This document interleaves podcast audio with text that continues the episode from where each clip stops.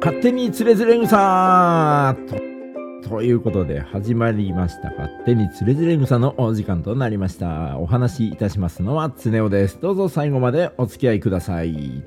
ということで、えーまあ、今回からですね、オープニングは、まあ、これまではですけども、えー、収録してあったものをずっと使い続けていた。あそれをまあちょっとね、えー、一旦やめて、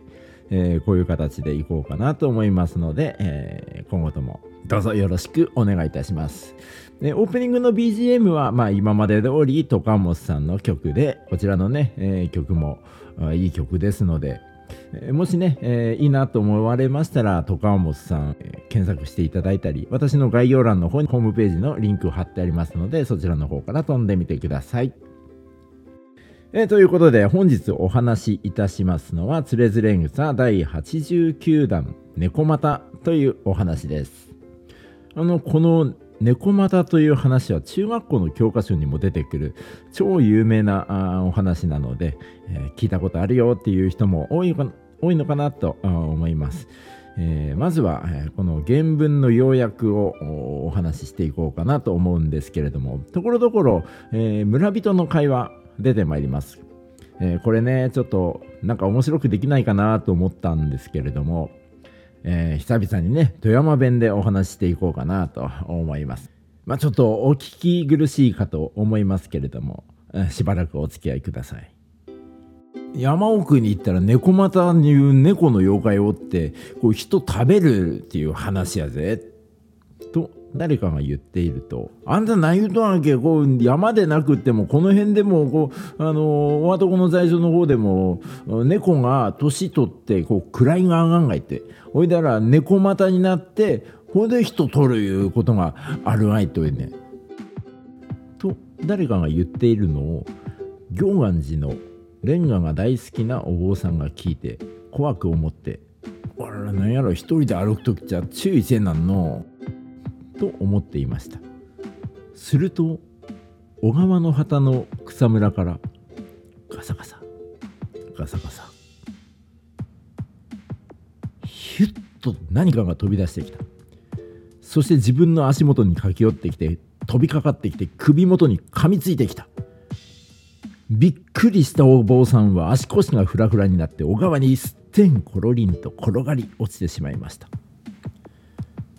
誰かおらんがいけ助けてくれま猫股や猫股やねかいこ助けてくだはれまと悲鳴を上げていると近所の顔見知りのお坊さんたちが松明を飛ばして家々から出てきた。どうしたんやあんたに大丈夫なんけ？こちょ川から早く出られま。と言いながらお坊さんを川から助け出した。お坊さんはなんとか家に帰ったが懐に入っていたレンガ大会の商品の扇や小箱は濡れてぐっちゃぐちゃになっていた。そして猫又の正体なんだがお坊さんが飼っていた犬が暗い中でも飼い主であるお坊さんが帰ってくるのを知って嬉しさのあまり飛びついただけのことでした。えー、というつれづれ草89段のお話なんですけれども何と言いますかね幽霊の正体見たり枯れ尾花っていうやつですか？なんか怖いな怖いなと思いながらやっていると、えー、こなんかこう何でもないことも怖くなってしまうっていう、うん、人間のね、えー、心理っていうんですか？暗がりでねなんかカサカサなんて音をするとふっと後ろを振り返ってね誰かいるの？にちょっとちっちゃい声で言ってみたりしてね、えー、そういうようなビクビクする、えー、そういうこともありますけれども面白いですよね。でまあ自分のその猫股っていうものをまあ妖怪全般が好きでしてこのね猫股っていうものはあの猫が年を取って、えー、妖怪になるっていうお話なんですけれども数年前に流行った妖怪ウォッチ。この主人公である、えー、ジバニャンって言いましたよね。実はあの妖怪も猫股からちょっと、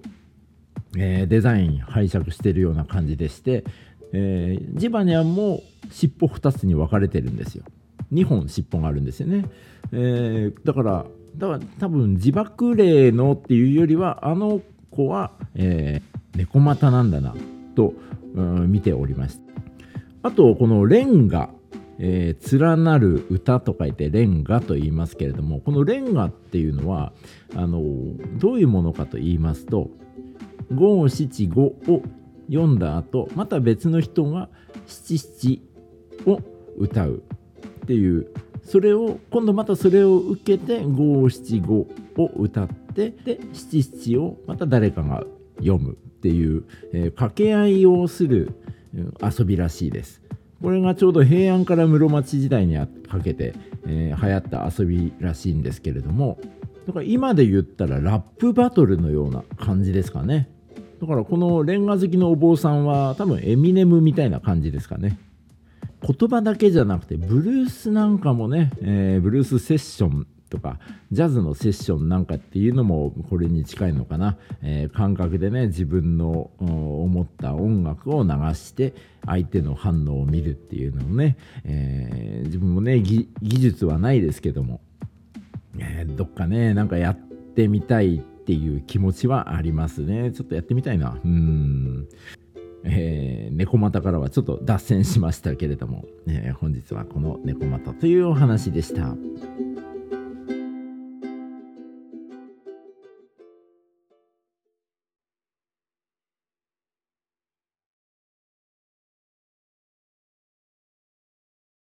月が見てるよ。ということでエンディングのお時間となります。今日は猫股というお話でしたがこのラッパーのお坊さんなんですけれども多分村人からこの猫股っていう怖い妖怪がいるよとかそういうなんかこうマイナスの情報を先にもらってるから首筋に飛んできた自分のうちの犬を猫間だと勘違いしたんだと思うんですけれどももしこの前情報この前情報が違ってたら例えばお男の在所の方でも夜綺麗なお姉さんが後ろから抱きついてきてなんていう話を先に情報としてもらってたらさあこのお坊さんこのラッパーのお坊さんどんな対応したのかななんて、えー、思います。勝手につれづれ草本日はつれづれ草の第89弾猫股というお話をいたしました。この放送は毎週水曜日夕方6時に新しいエピソードを公開しております。そして番組のご感想は私の Twitter の方に、えー、リプライ DM、えー、いただけますと、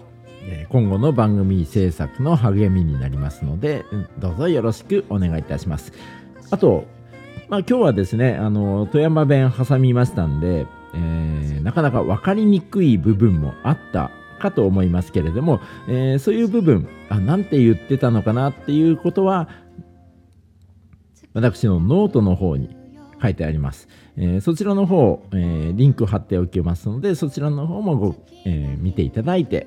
富山弁でそういう表現するんだ、なんていう風に思っていただければ、えちょっと面白いかな。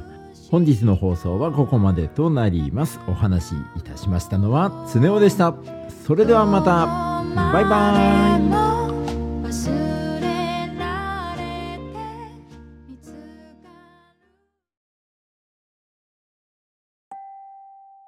ここで先週の放送の訂正の部分があります。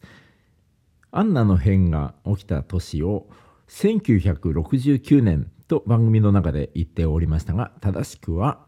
969年でした。申し訳ありませんでした。